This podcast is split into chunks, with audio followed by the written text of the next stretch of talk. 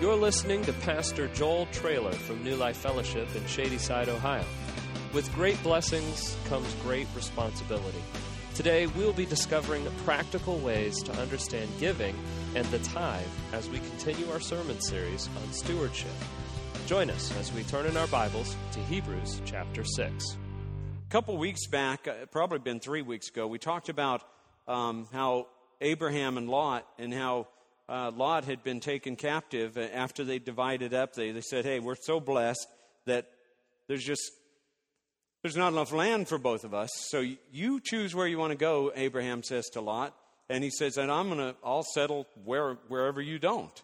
And so that's what they did. And then it talked about that uh, Abraham didn't have a, he didn't have an heir in his home yet. It said, it says that, but he had 300 and how many? Do you remember? 380 or 318? 380 men who are trained up in his own house. Though he didn't have a child, he was mentoring and he was discipling, see?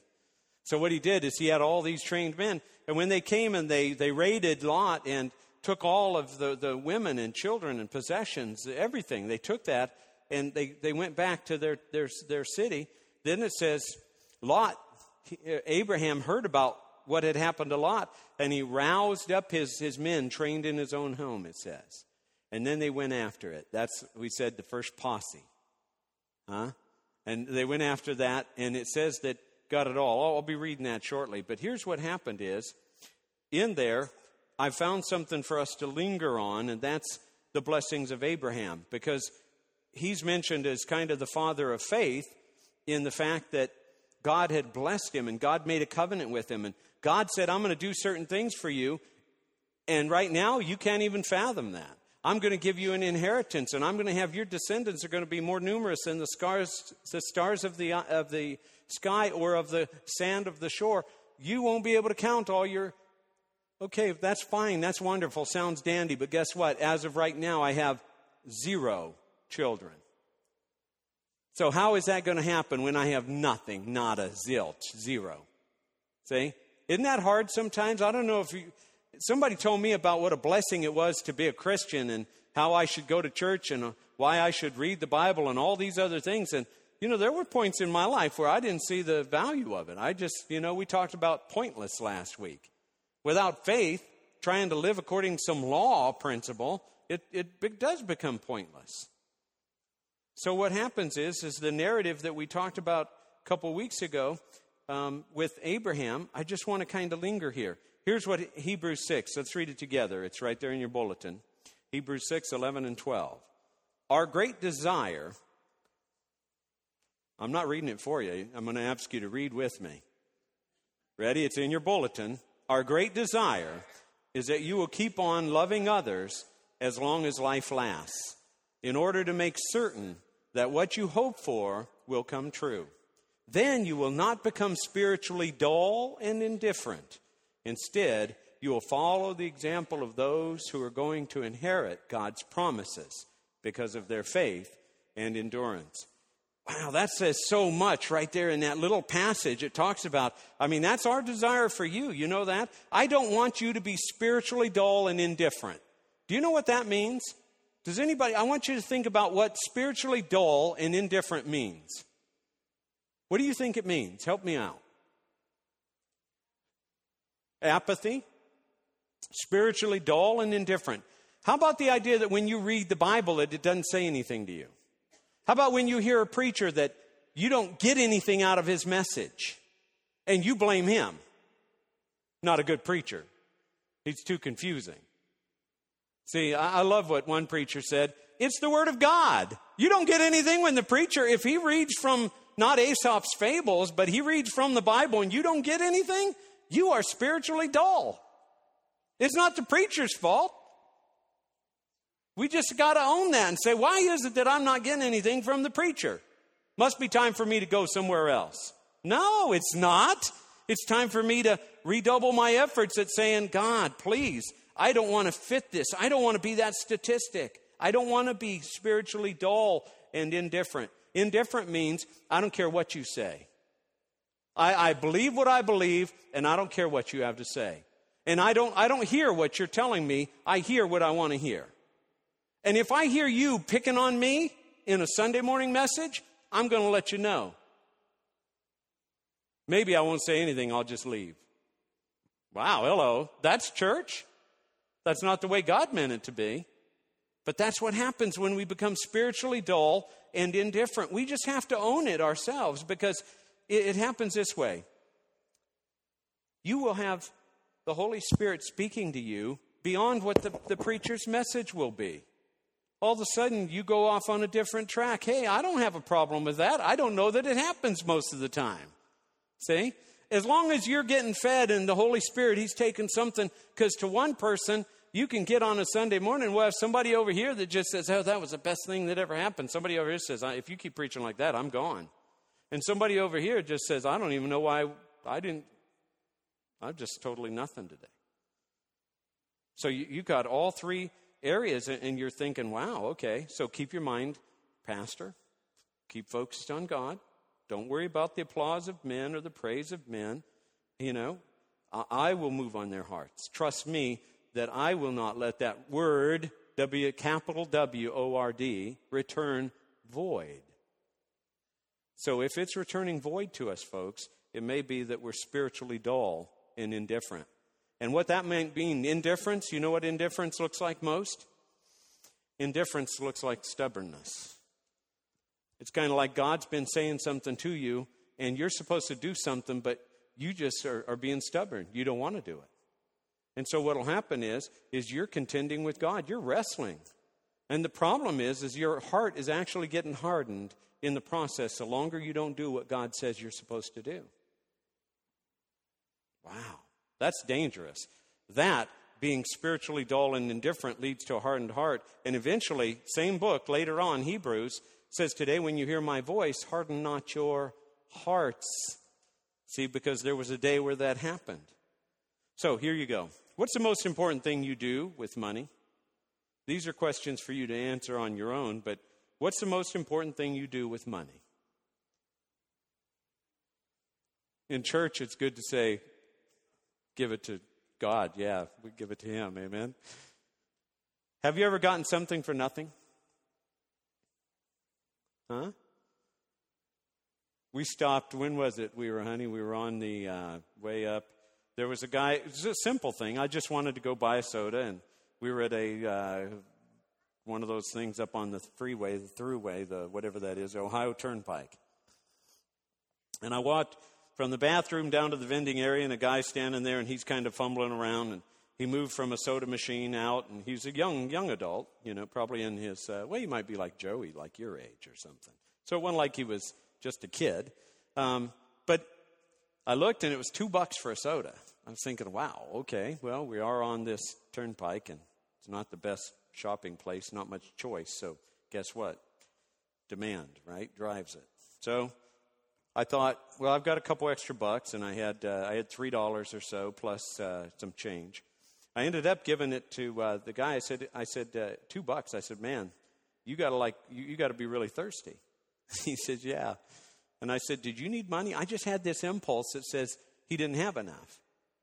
So he says, Yeah, I just grabbed the change from the car. He says, But um, he said, No, that's all right. I said, Well, here. I says, Go ahead. I said, If I ever see you at another one of these little stops, he said, I said, You can, you can pay me back. Like, really, what's the chance of that happening, right?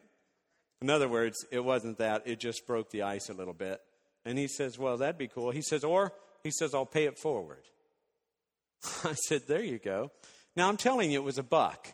This isn't about me being a wonderful guy. It was just that I had a quick impulse. I'm going to say that the Lord said. And so I just gave the guy a buck. Guess what? I still had two to get my, my, my own soda. But for him, do you know what, what that happened? What, what happened for him?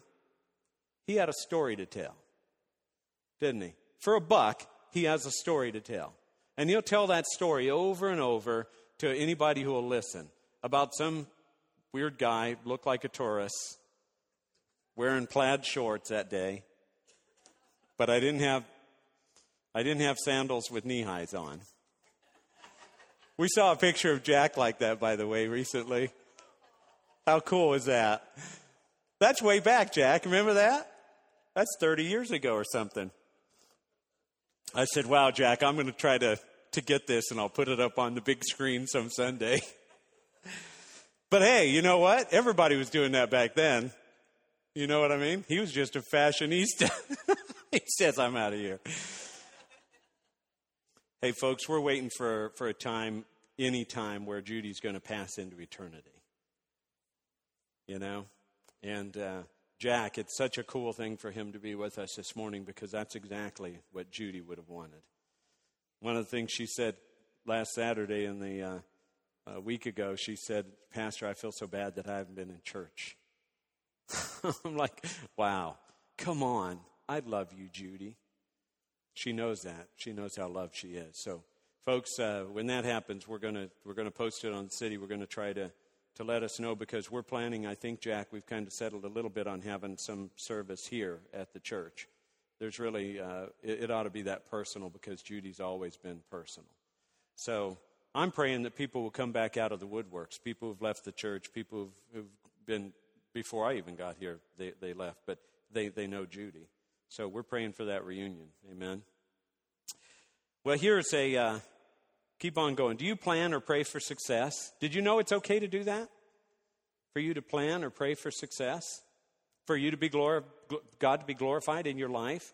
And part of that is success and sometimes having things. Um, uh, I'm not talking like success of the world, but success because it helps me to bless others. It helps me to be a resource for others. A blessing can be the a, a sound mind, sharp, be, having wisdom, having being a, a great counselor, having being able to memorize certain things, being able to remember people's names. You know, when having getting greeted by somebody that knows your name, that's a very important thing. That's a blessing. See. Plan? Do you ever plan or pray for success? And would you say you're a blessed person? And why?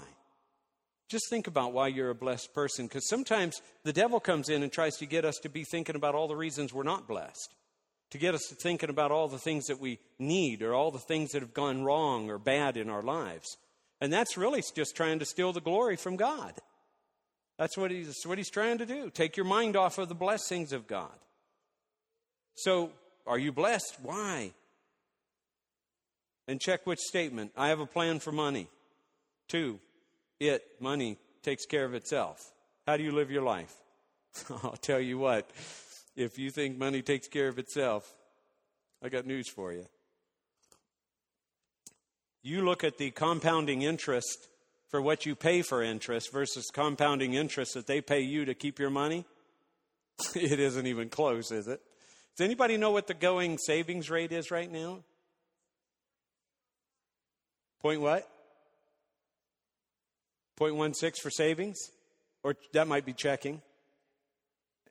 And 0.25 for savings?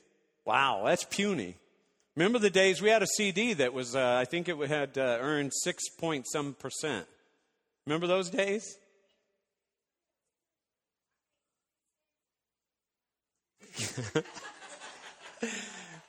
you better buy somebody groceries with that three cents. So let me ask you a question. Would others say that you are a blessing? Would they recognize you as a blessing? Now, here's the deal you ought to live your life with the goal of being a blessing because that will make you desirable. That will make people want to be around you because when they're around you, they are blessed. And I'm not talking about stuff blessing, I'm not talking about dollar kind of blessing. I'm talking about a blessed life, blessed fellowship. It's fun, there's joy, it's encouragement. There's a matter of you're, you're linking arms together and, and you have a camaraderie. There's this, there's this sense that you can't get from too many people. Sometimes we only have one or two are like that. I pray that's, that you have that especially in our relationship. That's who Arlene and I are. And what about the last one? It says, Do you ever argue about money? Do you ever argue about money? What do you think? How does that go? When you argue for money, does it usually lead to something good or bad? bad. It leads to something bad normally. Guess why it leads to something bad? Why would arguing about money generally lead to something bad? Yeah. You get your way, you go in debt. usually that's what exactly the reason we're arguing is because we're not in agreement. And that's usually a good thing because Arlene and I, when we get in trouble, it's when we're in agreement about spending money or going in debt. See what I mean? So it's good to have some opposition. And what is important for you in the midst of opposition about arguing about money is for you to recognize where you want to yield. Because what it is, is it's called selfishness. Both people wanting to win. One of you may be more right than the other. The one not wanting to go in debt generally would be that person. Okay? But it's important because the reason we have enmity between us is because we're not walking by the Spirit, we're walking by the flesh. And the flesh has its own appetite. See? A recent survey asks uh, American Christians now, people who consider themselves to be Christians, in the past six months, how many times have you made a decision to obey God knowing it may cost you something? A real survey asking people in the past six months, how many times have you made a decision to obey God knowing it may cost you something? Before I give you the results, let me ask you anybody in the room who's obeyed God in the last six months knowing it was going to cost you something? You did? Um, we're not boasting. We boast, if we boast now, we boast to the Lord, okay? So just so you know, we're not being arrogant. Look at me. Can you, you want to share it or no?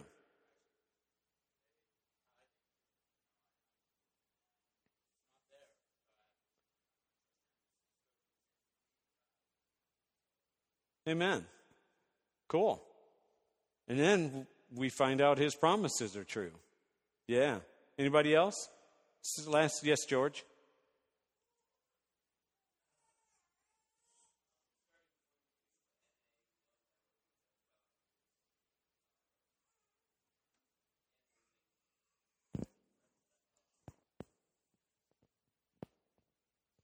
Yeah.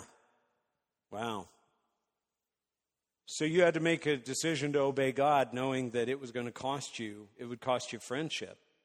It would cost you um, lifestyle, maybe, some things that you wanted to do. By the way, NA means what? Yeah. Narcotics Anonymous. Um, they're not anonymous, they know who they are. See, the problem is, George is how old? 17, buddy? Yes. George is here because he wants help. George is here because he's, uh, he's seen the fruit or the benefit or the lack thereof of going the way he's gone, which is the way of the flesh, doing things that made him feel good. So, right now, there's a big argument in America about pot. Have you noticed that? Colorado legalized pot. They're calling it medicinal marijuana. You know, they've got all these benefits. Well, I used to smoke pot. I, I know firsthand what it does. Um, it didn't make me a good person, let me tell you that. Made me a dangerous person. Got some of the worst injuries I ever had were, uh, were because I smoked pot. Lost control of who I was. I thought I could almost fly. So there's some things just lies. And you know, those people who take us there and then they're not there when we get in trouble. That's called fair weather friends. Anybody ever have any of those? Fair weather friends? Yeah. So George, thank you for that. It will cost you, but in the long run, the way we when you lose your life for him, you do gain it. Amen. Thank you for that. We're going to be asking for, for us. Amen.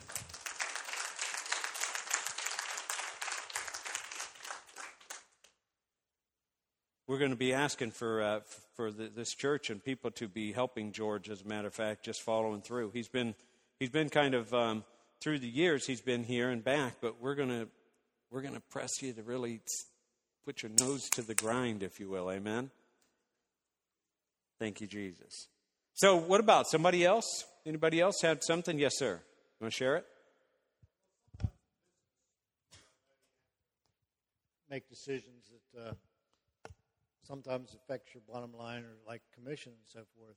So I run it. I run into that a lot, where I have to maybe, you know, make a decision, and sometimes uh, I'll just uh, take the customer and say, "Well, I, I, I don't want to get involved with that." And I try to explain it to them why, but sometimes they don't want to hear that. Yeah. So you just have to, I just walk away, I guess. Yeah, and that's called integrity. Right. And so integrity costs you something because it, it, it, would have been easy to make some sort of, you know, side deal, some sort of grease the palm kind of thing. See what I mean? Um, that might hurt your company. So that's good. Well, here it is. The responses of American Christians, by the way, not talking about foreign countries, we're talking about America, talking about people who profess to be Christians. In the past six months, how many times you've made the decision to obey God knowing it may cost you something? The responses 37% noted zero. 37% of the people said in the past six months they haven't made a decision to obey God knowing it'll cost them something. 36% said two times. 14% figured three to five times. And 13% stated six or more times. Meaning, whenever God tells me to do something, I do it. So in this case, 13% of the, those polled said six or more times. Now, there's no way of verifying that because Christians lie sometimes. How about just pulling an arbitrary number that they don't really remember, but uh, probably like six? So, you know, take that for what it is, but the point is, is asking you that question Has God told you to do something and you just weren't willing to do it because there was a cost associated to it? A loss of friendships or benefit, of maybe time, commitment that way? It will cost you something. It should. You know, Abraham's tithe, remember we, we left it that he tithed. He gave 10%. The biblical word for 10, that, that is 10%, a tenth, one tenth, before, his, before he had an heir. See? He didn't have an heir yet. God spoke to him about all these blessings he's going to have, but, but he gave the tithe after the victory. The, the family he had was Lot. So what he did is he went after it he went to the enemy's camp and he took back what they stole.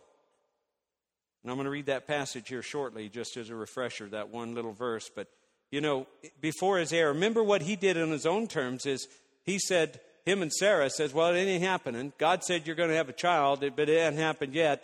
So, uh, Abraham, just lay with your concubine Hagar, lay with her, and go ahead and have sex, and let's have a baby. Well, that's not what God said. God said, Sarah's going to have a baby. I didn't tell you to sleep with somebody else. Sarah, what are you doing? Bible doesn't record all that. It just tells about Ishmael being born, and then Ishmael and Hagar end up getting rejected. And by the way, Ishmael is many times we associate Ishmael with the beginning of the Muslim or Islamic arm that comes out of Abraham. You know, we both trace our, our origins, Christians do, all the way back to Abraham, and so do uh, Muslims. So, traces back to the same, to Ishmael, who is not the son of promise, but he was the, showed man's efforts. I'm going to fix this myself, they said. And God said, I'm telling you, that's not what I'm going to bless. I'm going to bless this. I'm going to bless Isaac. I'm going to bless Sarah's womb. So that represents its own thing. Before the law, before Moses, as a matter of fact, in Hebrews, it actually says that Levi was still in the loins of Abraham. See, Levi was the biblical priesthood. So there's, there's, the law was represented, carried out through the priesthood. So before the law existed, before Moses existed, before Levi existed, before the law, Abraham gave a tithe. Before the cross, obviously, because we're talking Old Testament. Before the cross, there was this guy named Melchizedek, the high priest, it says, and, and it's actually related that this is like a type of Christ because it gives you that he had no birth, he had no origin, he had no family, he had no way of tracing the guy, yet he's here. And so he's representative of, of Jesus. So in Hebrews, it actually makes the tie in that Melchizedek and Jesus are of the same calling, nature, product. They're here as a priesthood, they're here to represent. So it ties Melchizedek, Old Testament, Jesus, New Testament. And guess what? When you give, you're given to God. You're not given to a church, you're not given to this man. What you do is you're recognizing you're giving to that which is what God has established. So before the cross, do we have that YouTube uh, video? How many of you seen this Volvo commercial? It's two minutes, We'll see if we can't run it real quick. This is a Volvo. It's a true story, but I'm going to tell you the rest of the story. Volvo made it really good for them, but we're going to, uh, we're going to hear the rest of the story. 1966. June 30th, 1966 was a warm day, sunny with optimism. That's the day Irv Gordon bought his Volvo P1800 and began his journey. Since then, Irv has driven just about every road in this country and logged nearly 3 million miles, all in his Volvo. And for every mile Irv's driven, there's a reason to believe. Just ask anyone who drives a Volvo.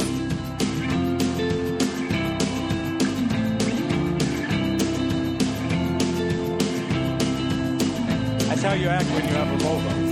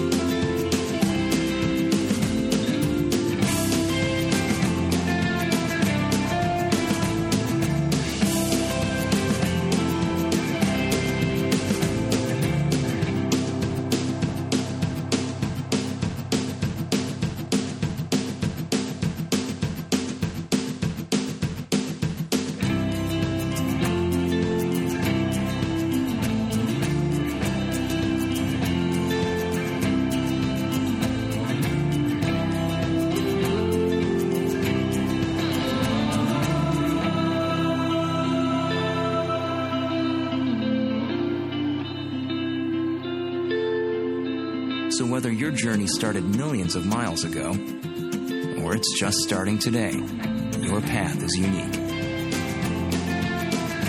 There are millions of reasons why Irv Gordon was able to drive so many miles in the same car. But the number one reason? It's a Volvo.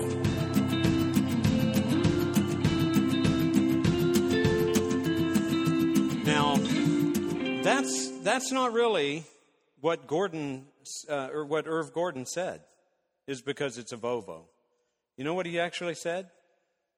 It says that this was uh, September 20, uh, 2013. It, it hit 3 million miles, somewhere in Alaska. He's 74 years old, retired teacher from Long Island. He's driven every mile himself. In 1998, he made the Guinness Book of World Records for most miles driven by a single owner in a non commercial vehicle when his car hit 1.69 million miles. What's the most you've ever gotten out of a car? You know, I wonder. Well, he said the secret of his car's longevity is in the glove box. Gordon told reporters, I read the, I read the owner's manual and I serviced the car just the way the book calls for it. I figured the people who wrote the book are the people who built the car and they should know. Imagine what might happen in this world if everyone viewed God's word the same way. If we actually just did what it says scheduled maintenance, a matter of letting His word literally be daily bread for us. Amen? Let's go to Genesis 23. Now, Sarah, she was an old woman. Say she was. She lived 127 years. That's what verse 1 says. 127 years. These were the years of the life of Sarah. Sarah died in Hebron in the land of Canaan, and Abraham went in to mourn for Sarah and to weep for her.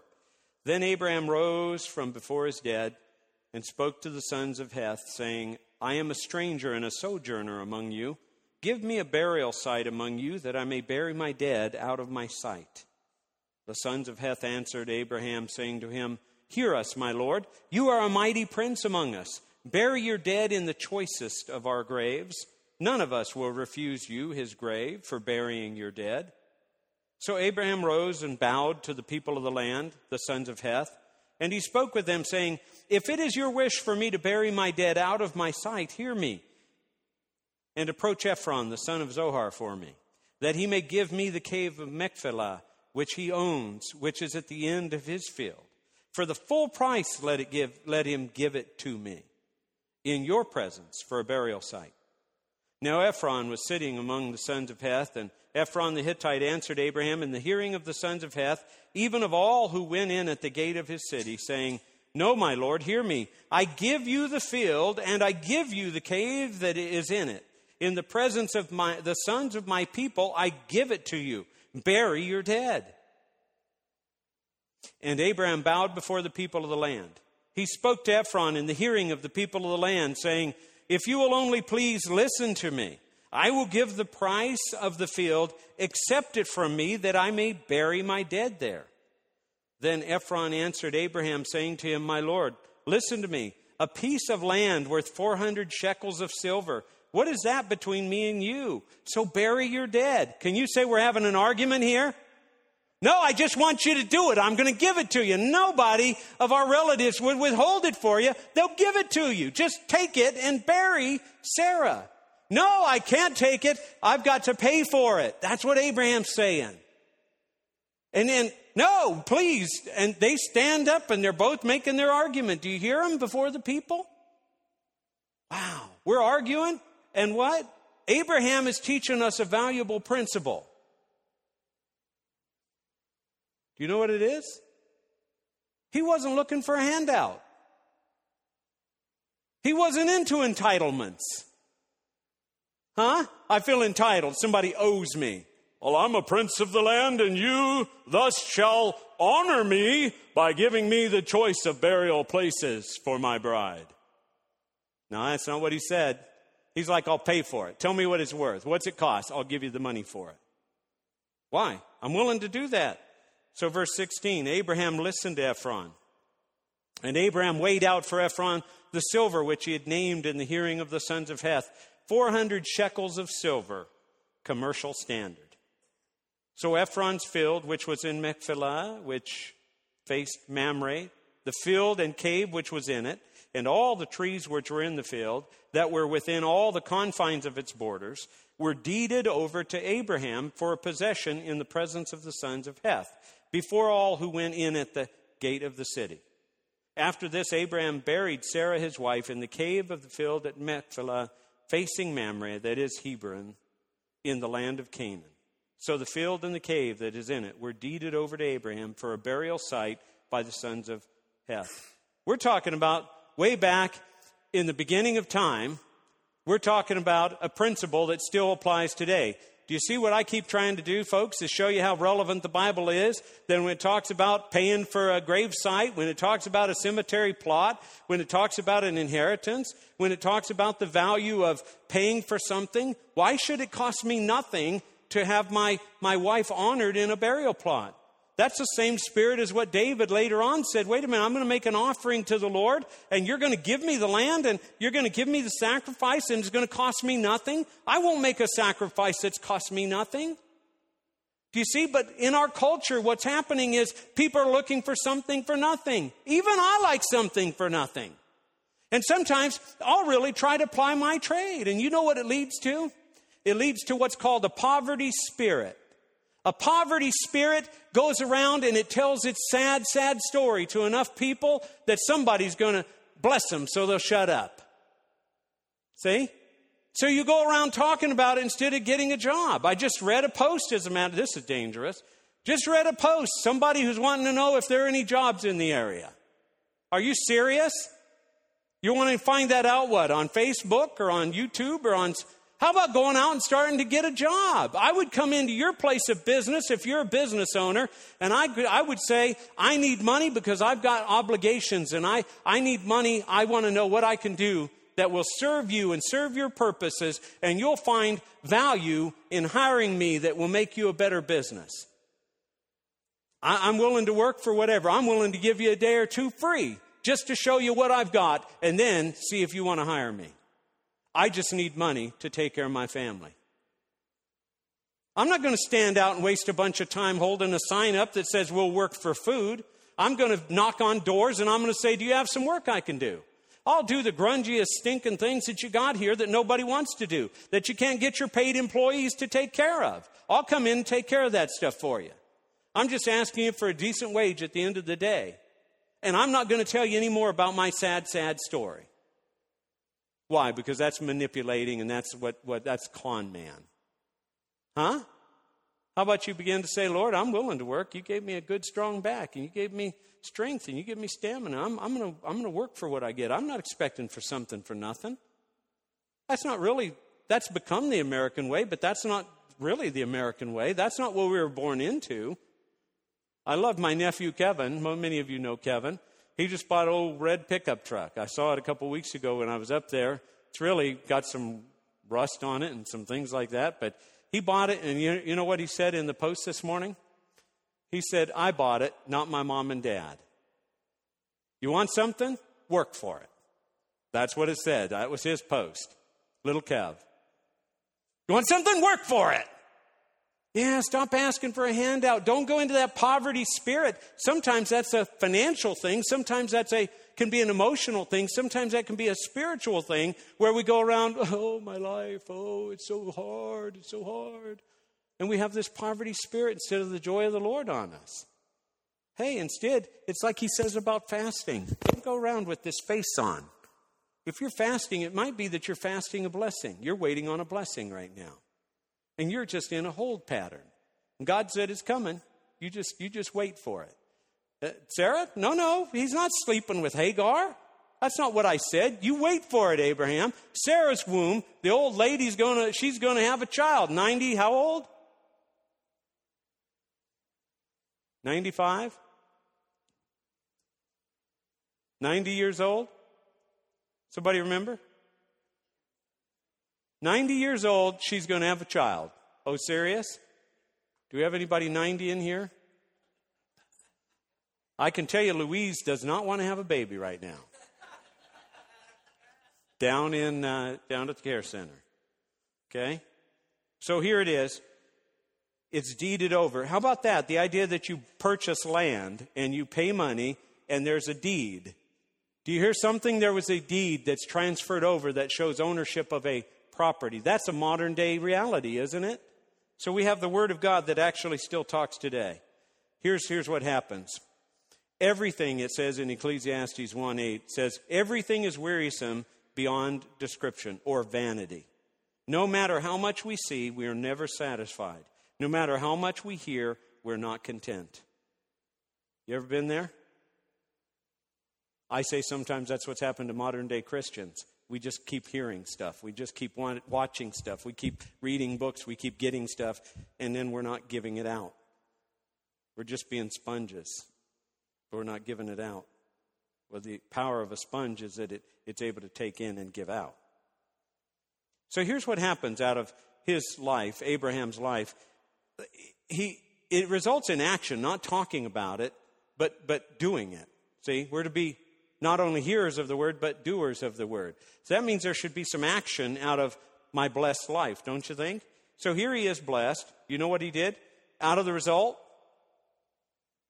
he had was the spoils of war.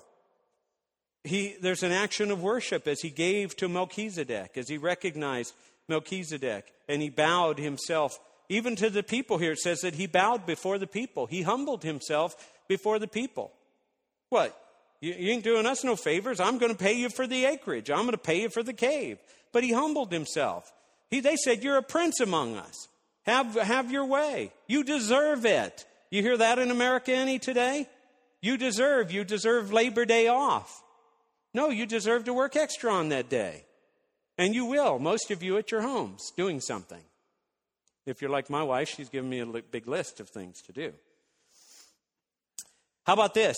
It's an action of honor because it says that he gave to one greater than himself, and that was, was, was Melchizedek.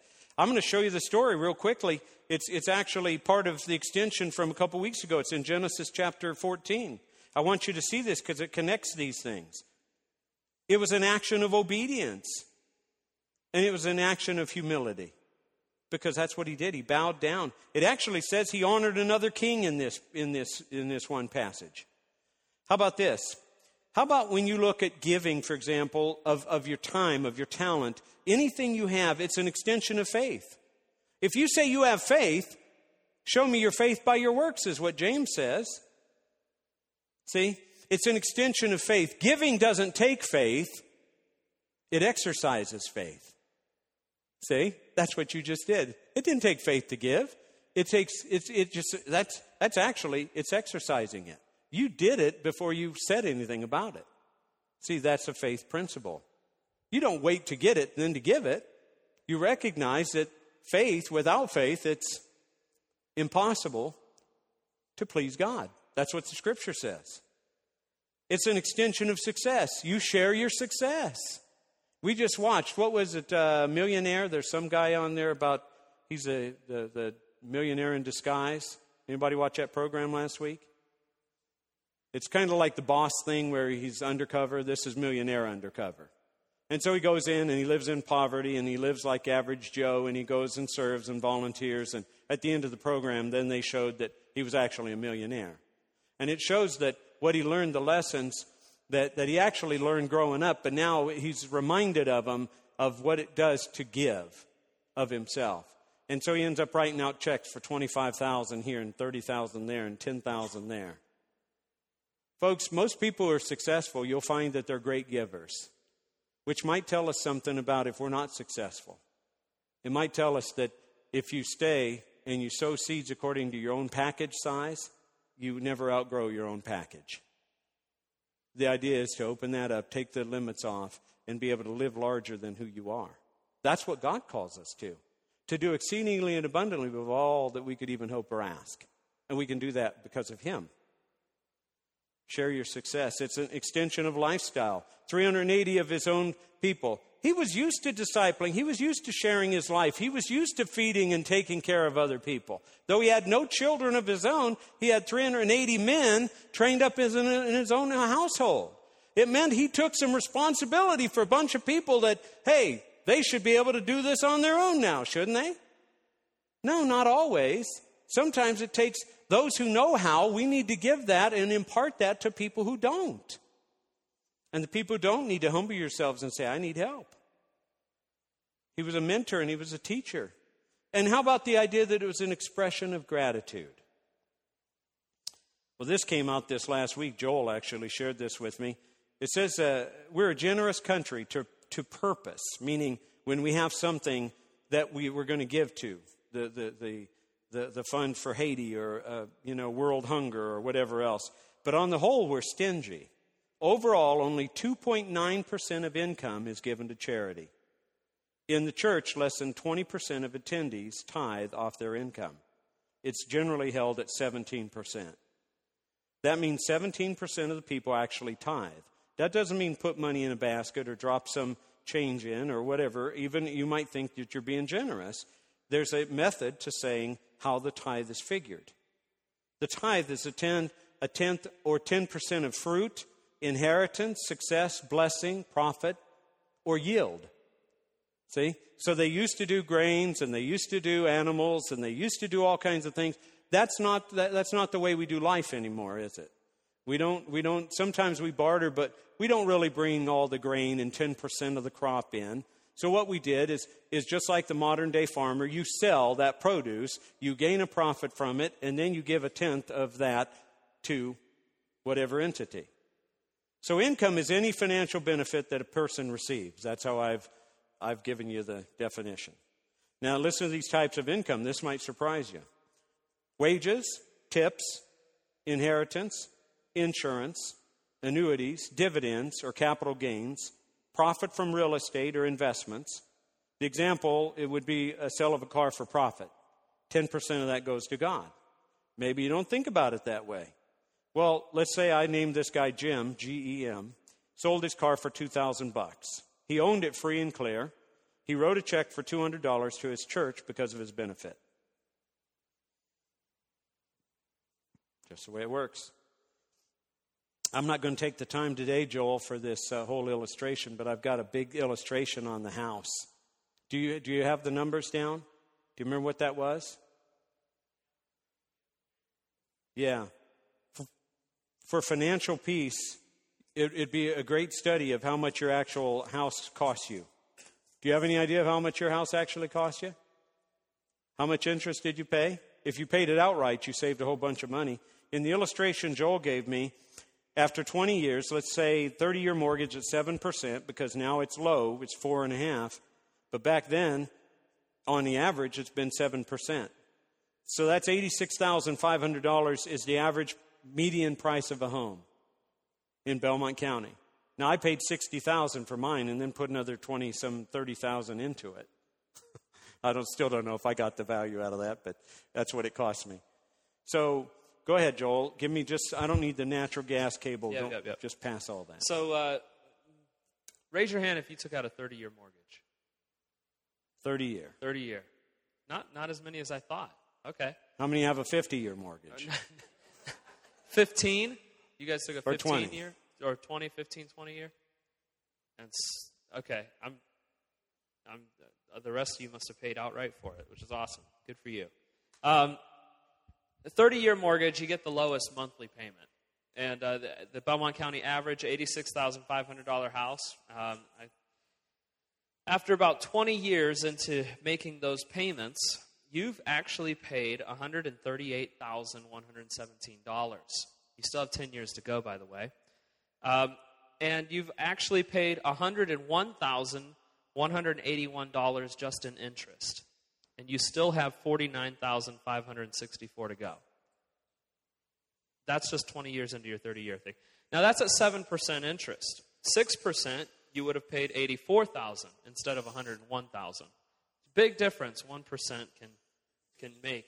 Uh, so that like refinancing your house is worth it in the long run. Um, overall, with your property taxes and everything else, uh, he had me base this on the average income in Belmont County is forty thousand dollars a year. That's uh, twenty dollars an hour, and so after twenty years, you made eight hundred thousand dollars gross income. That's that's just the average for Belmont County. And when you take in that, you're in the 15% tax bracket, so 120,000 went to government. You paid 16,000 for property taxes. That's based on like $800 a year, which can be high or low for depending where you live. Um, in Belmont County last year, the average family spent $13,000 in retail sales per year. per year. So when you average that out over 20 years, that's $260,000 that we poured into retail. I don't know what that includes. Shoes. Um, that's a lot of shoes. food. I don't mean just shoes, but you know, retail. Um, you've uh, you've taken 138,000 uh, in mortgage payments. You've I've averaged things out. You got about eighty thousand dollars in utility bills, and uh, you spent about thirty-two thousand in basic home repairs. And uh, that's based on a rule of thumb that you spend about a dollar per square foot that you have to maintain a year. Um, so, 1,600 square foot house, that's $1,600 a year you should anticipate on basic maintenance for your house over the long run. Um, and then in 2007, which is a while ago now, AAA calculated that the average person spends $9,600 a year for the privilege of driving. And that summarizes the cost of gasoline, maintenance, insurance, license and registration, loan finance charges, and depreciation costs for a variety of vehicles. But that's based on gas being 225 a gallon in 2007. Um, but but I just took that, you know, 9,000 a year For 20 years. uh, for 20 years, you end up putting 190, almost 193 thousand dollars in 20 years in cars, and um, I don't know. It depends on what you do. The average American trades their car in every six and a half years, and uh, our subtotal, you know, in 20 years, we made 800 thousand dollars gross. And after all these expenses of how a typical American spends their money, your ex, your expenses are actually eight hundred and sixty-one thousand dollars. So you're, the average Belmont County citizen, sixty-one thousand dollars in debt after twenty years of owning their home.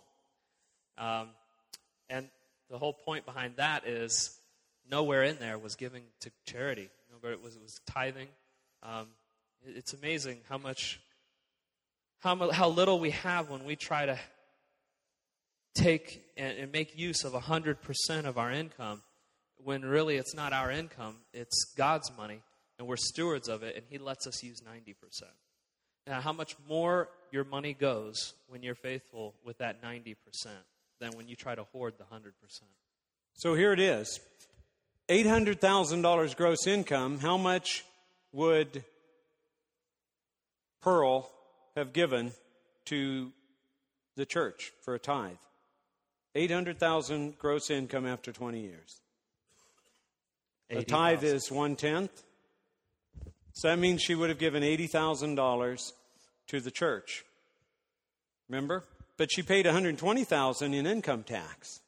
In other words, we paid Uncle Sam 40,000 more than we gave to charity or God. Right?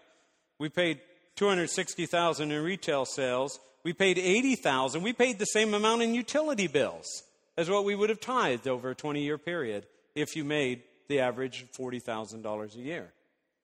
See? So, my point is this sometimes how we look at things can, can make a difference for us.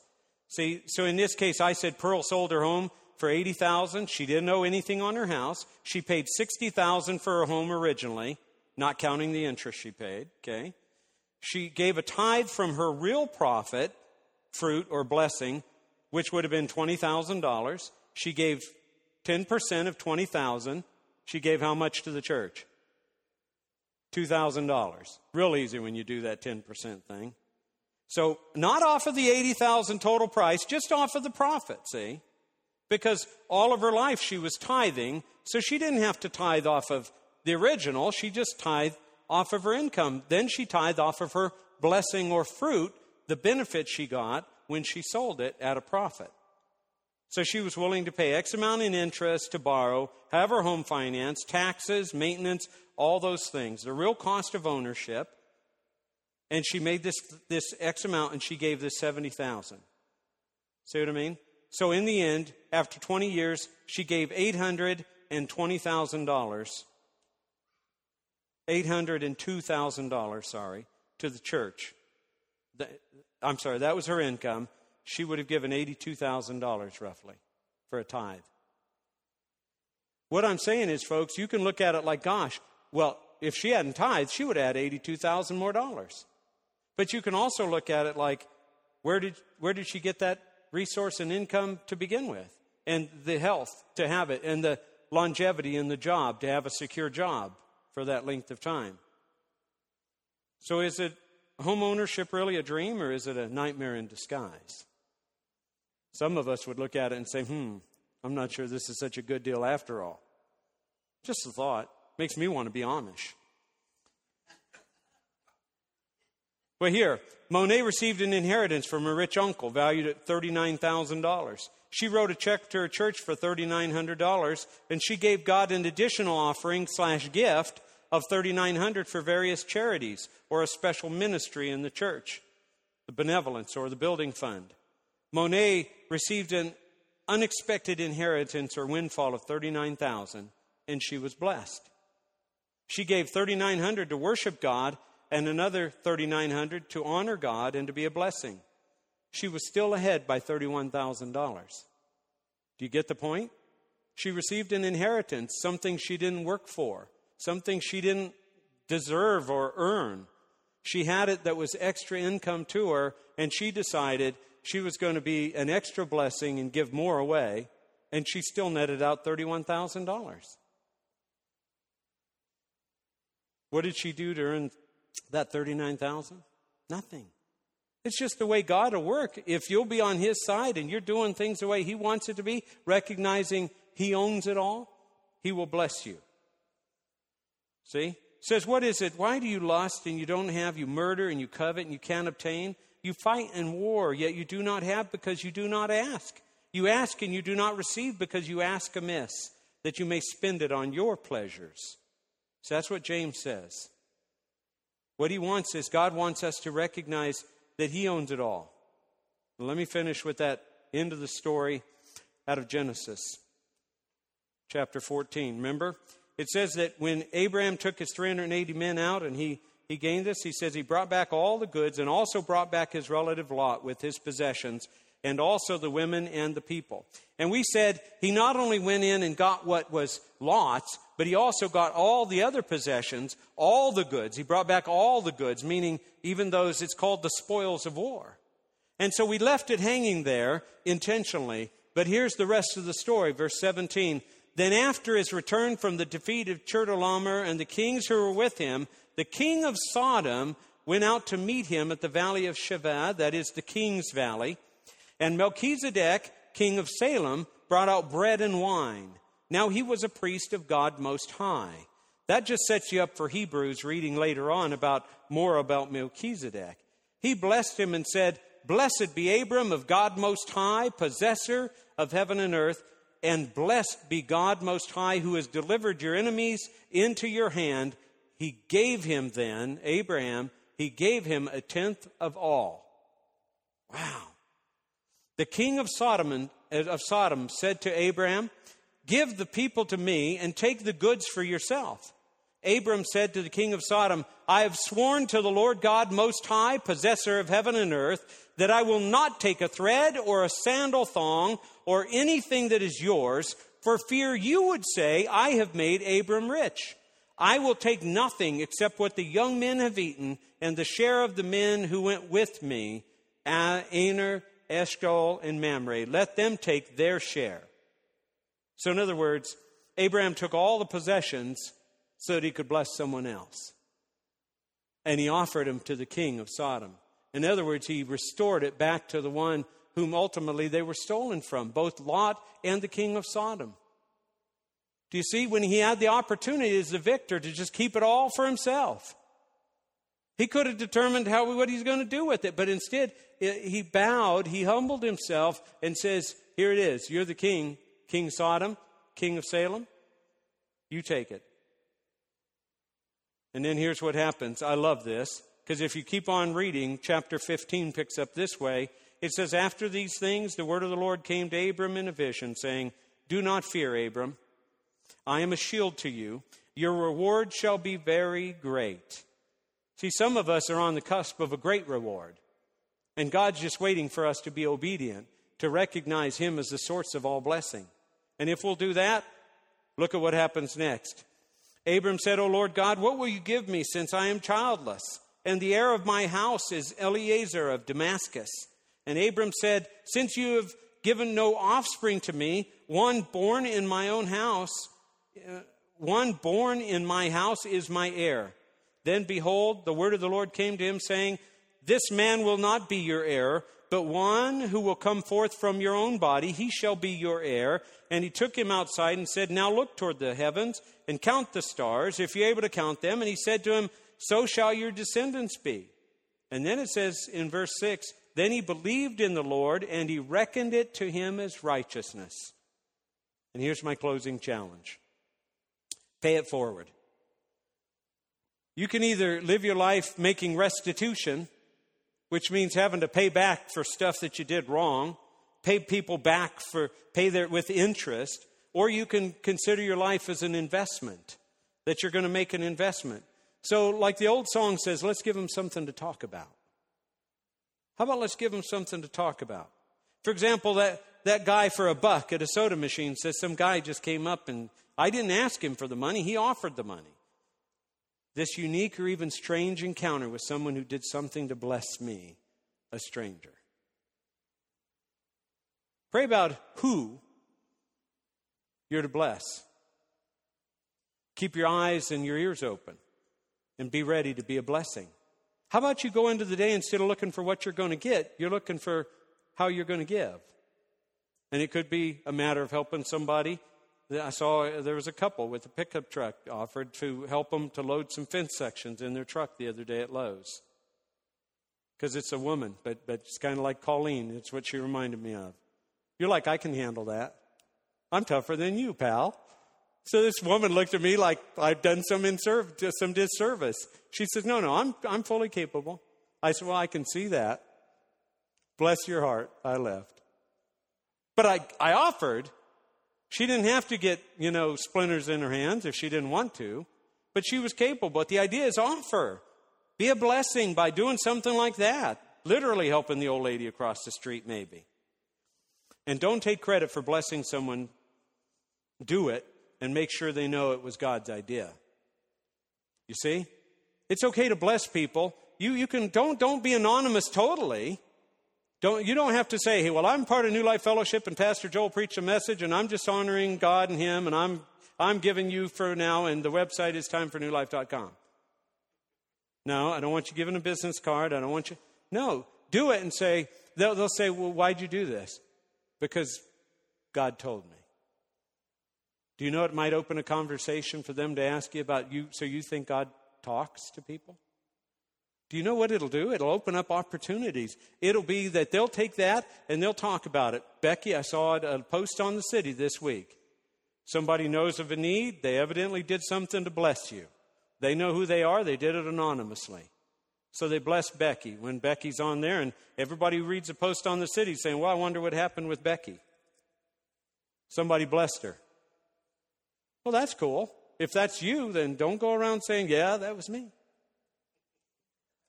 It was, it was quiet, but I just had to tell. No, you don't have to tell.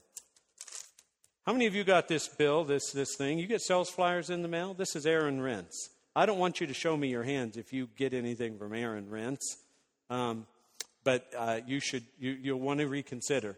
Uh, we just, something caught my eye here. I just wanted to call your attention to it as we close, because this is the way it works in the world, okay? There's this wonderful double oven down here. It's a Maytag double oven range. You know what that is? You can cook two things at the same time, ladies. Two different temperatures, two different time settings. I think everybody should have one if you can pay cash. If you can afford it without going in debt. Here it is. It says right on here, by the way, uh, they make them put this on. The everyday low price is $902.99.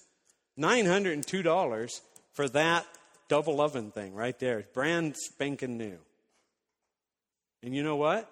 You can have it, you can own it after 24 months at $89.99 per month. For 24 months at only $89.99, you can own that. Will somebody do the math for me? $90 times 24. $2,160, you can own that stove that you could have paid $902 for but it only costs you 90 bucks a month. Well, not everybody has credit, Pastor. And to that, my father in law said, if you don't have the money, maybe you shouldn't be buying it. I've got a washer and dryer down in Joe's garage right now. It's not a matching pair, but it works. Anybody need a washer and dryer? It's not a matching pair, but it works, and it'll cost you nothing. Cost me a hundred bucks. Yeah, okay, it cost Arlene a hundred bucks. I don't want money back for it. If I can be a blessing to somebody who can use it, then, then let me know. We'll make arrangements. You can have it. Washer and dryer. It's electric dryer. Okay. It's an okay, decent washer. Still works. Do you get the idea? There are things that the world will tempt you and they'll draw you in and they'll convince you that this is a good deal and it's only a good deal for one side of the equation. It's theirs. Do you get it? Hey, look for how you can be a blessing. We're going to be bringing you some other cost saving things and some things for you to consider. That's why we hold loosely to this life. That's why we invest ourselves so we live a life for the rewards of heaven, not the rewards of this life, where moth and rust come in and destroy. And see, the more we invest into this life, it's, it's just fodder. In the end, we don't take it with us, and we, we, we may end up not being able to bless as many people as we could bless. So, folks, be, be encouraged with that. I love what this pastor did. Uh, what's his name? Crazy Love. Francis Chan. You know what he did? He sold his house. I think he might have done the math. And he said, I want to be more available to be a blessing to God's people as a pastor. Hey, don't be surprised if I go selling my house. Oh, I got to live somewhere. Oh, yeah, you got utility bills. But I'll tell you what, my air conditioner's running down there at home right now and it doesn't need to be on. See, we just get sloppy. Well, here's the thing choose this week to be a blessing. Let's just lift our hands. Could we do that? God, you're the one who fills them over and over. And God, I think about all the monies that passed through my hands in, in all of my life. So far, I think I've made more than $800,000. I'm a millionaire, and I just, I just didn't ever recognize it. So thank you, God, that I'm a millionaire. I was a millionaire. God, I wish I would have put millions and thousands into other people's hands and been a blessing beyond myself, beyond my own boundaries. So, God, I pray that today you take from, from a long message, that you take the depth of the reality of what it is to live a life of faith. That God, trusting you with everything, looking to you, not amassing, not building more storehouses, not renting more storage space, but Lord, literally coming to the place where, where I live, uh, I'm free and I'm unencumbered. I'm able to move about the country. I'm able to go overseas. I'm, I'm able to go to, to the places where you would call us. So help us, Lord, to get unstrapped, to get unsaddled with debt. Help us, God, that we might honor you and, and serve your purposes. And Lord, that we might be found bowing ourselves. So, God, give us this week beyond a tithe, give us that we can be, have an offering that we can give to those who are in need of our time, of our resources, God, our abilities. We can give, we, we can just give, maybe it's a word of counsel, maybe it's a hug, maybe it's, it's just a little bit of joy in a moment. So, God, we come before you and we, we just say that we're desperate that way for you to help reorder our lives, God. And we thank you that you'll direct our steps this week. You'll open up our ears so we can hear, our eyes so we can see who it is that you want us to bless. In Jesus' name, amen. You've been listening to Pastor Joel Trailer from New Life Fellowship in Shadyside, Ohio. This message is titled The Responsibility of Blessing and Success, Part 3 of our Stewardship series. To learn more about New Life Fellowship and our service times, visit our website at www.timefornewlife.com. Join us next week for part four as we discover the spiritual gifts God has given us and how to be good stewards of them.